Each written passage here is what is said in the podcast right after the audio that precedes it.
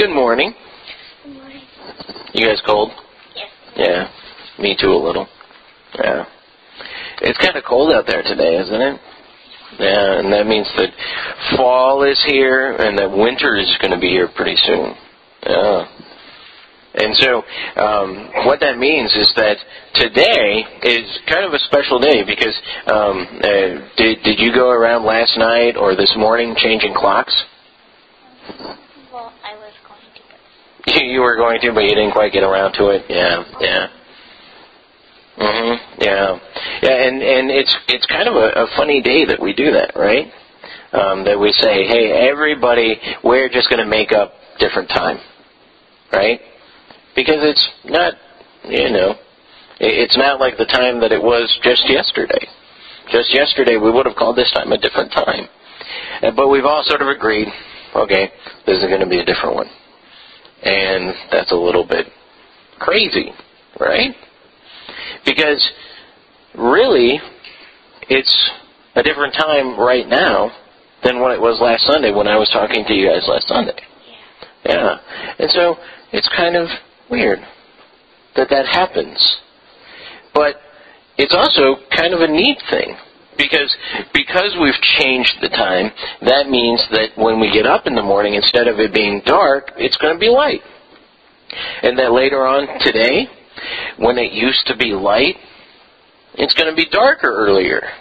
And that's all because we've just sort of decided that this is going to be a different time. Well, what is going on in our gospel reading today is that Jesus is telling his disciples to kind of set their clocks forward. He's saying, look to what the future is going to be. And the future is going to be for, you know, the people that are persecuted and the people that are going through tough things that that they're going to be soon in the kingdom of God in heaven and everything's going to be good. Now, do you know anybody who has died? Yeah. Yeah. And it's a sad thing, right? Yeah. Yeah, it's not fun to to see that that people die. And that happens it's a part of life to to realize that other people die. But it's kind of a neat thing if we know that those people were Christian, right? Because we know that those people then go and they are with Jesus. And we know that we'll see them again, right? Because one day we're going to die.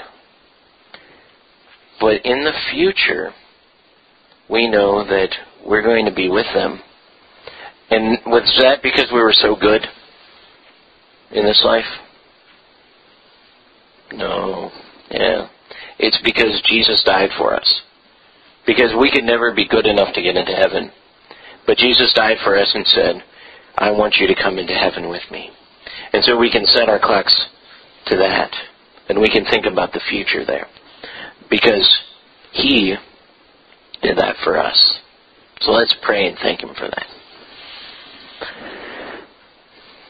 Dear Lord God, thank you so much. On this All Saints Sunday, Lord, we thank you that uh, you've set us forward in time. That we realize that right now there are tough things going on in our lives and the lives of other people.